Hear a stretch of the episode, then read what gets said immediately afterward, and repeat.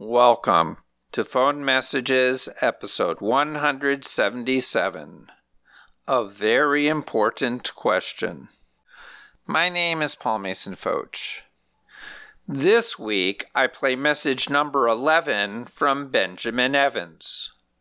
The message is 20 seconds long and comes from the spring of 1990. Here we go. Wow, that didn't sound like Paul at all. Uh, hello, Paul. This is Ben. Uh, I'm leaving a message about 9:30 Tuesday morning, and I was just calling to ask you a very important question, a very deep question, a very heavy question. The question is, I don't think that was me, Mason. You're calling at 9:30 Tuesday morning. So maybe part of the issue is that when we wake up in the morning, our voices, we kind of sound groggy.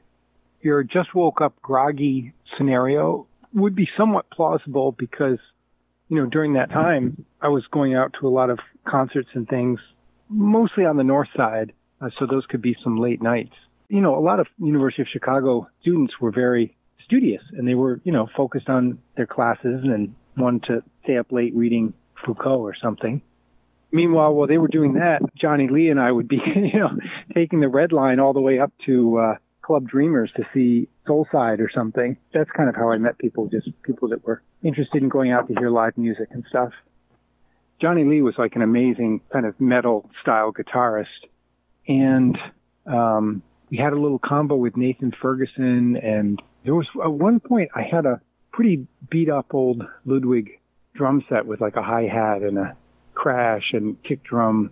I think it was when we were on 57th Street and there was a basement apartment that was just unlocked and we used to go in there and practice.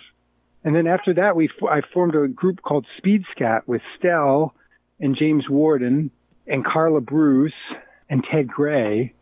We would just kind of like jam and play around and come up with ideas in Stell's living room when he lived on 57th Street. And James Warden would be playing kind of like a little percussive kind of thing with different found objects.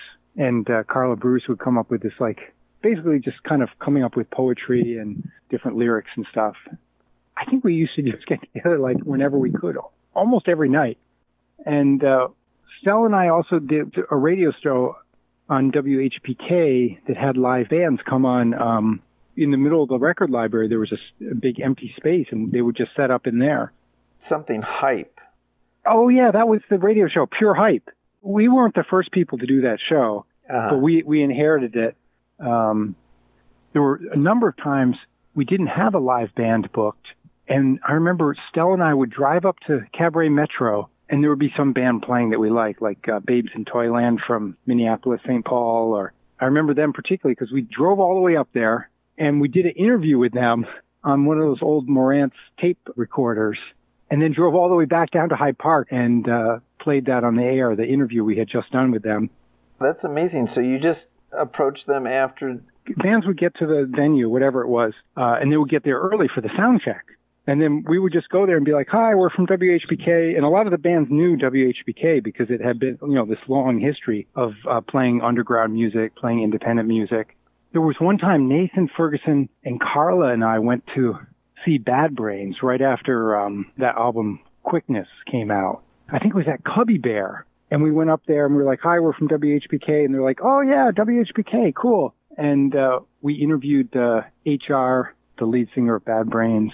And that was back when WHPK had a print magazine. So we could play the interview on the air, but then we could also transcribe it. And Carla was also a great photographer. So she would take pictures of the bands and stuff while we were interviewing them as well. So it would go into this magazine, you know, and then come out like months and months later. Listening to Ben recount his extracurricular activities circa 1990 makes me wonder if he ever slept. And then I remembered our previous discussion of how much he loved coffee. I'm also impressed by the strong social network Ben had especially around music. Some of the folks Ben mentions have come up in previous episodes, including Johnny Lee, Stell Valavanis, and of course, frequent contributor James Warden. As for Ben's other bandmates, Nathan Ferguson is now a corporate counsel at Amazon. Ted Gray is a media librarian in Deerfield, Illinois. And Carla Bruce ended up moving to Australia.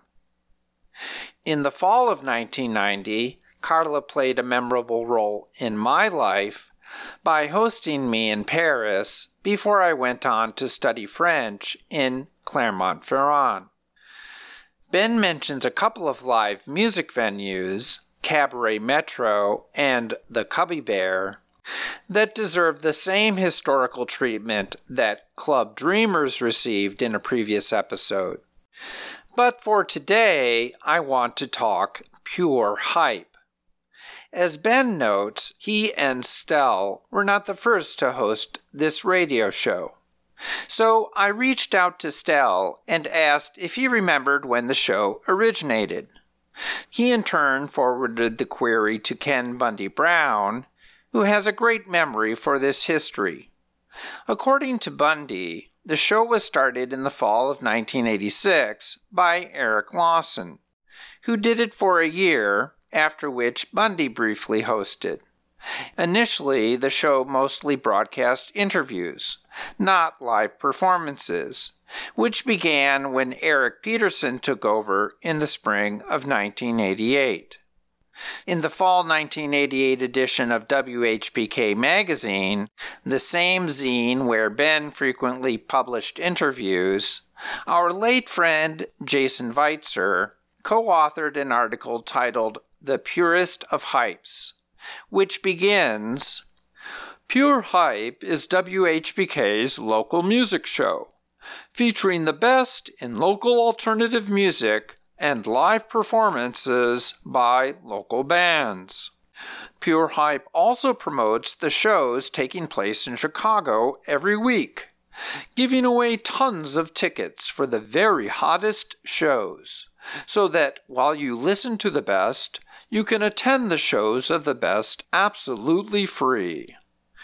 Based on this article, it appears Jason was involved with the program the 88 89 school year which would mean Ben and Stell were hosts from fall 89 to the spring of 90. In 1996, WHPK produced a compilation CD of performances from Pure Hype, including a track from Ben and Stell's band, Drag King, which will certainly be discussed in a future episode. Of course, the internet has greatly expanded the potential audience from HPK's 100 watts broadcast area. And in 2012, Pure Hype uploaded a few concerts performed live in the old record library space to YouTube. According to the current radio schedule, the program continues to broadcast live rock, jazz, blues, rap, and everything else from 8:30 to 10 p.m. Fridays. If you want to hype this podcast, go to pfotsch.com. That's P F O T S C H.com. Many thanks to Ben for his pure thoughts on the past. Thanks also this week to Stell and Bundy for helping me with a history of pure hype. And thank you for listening. Talk to you next week.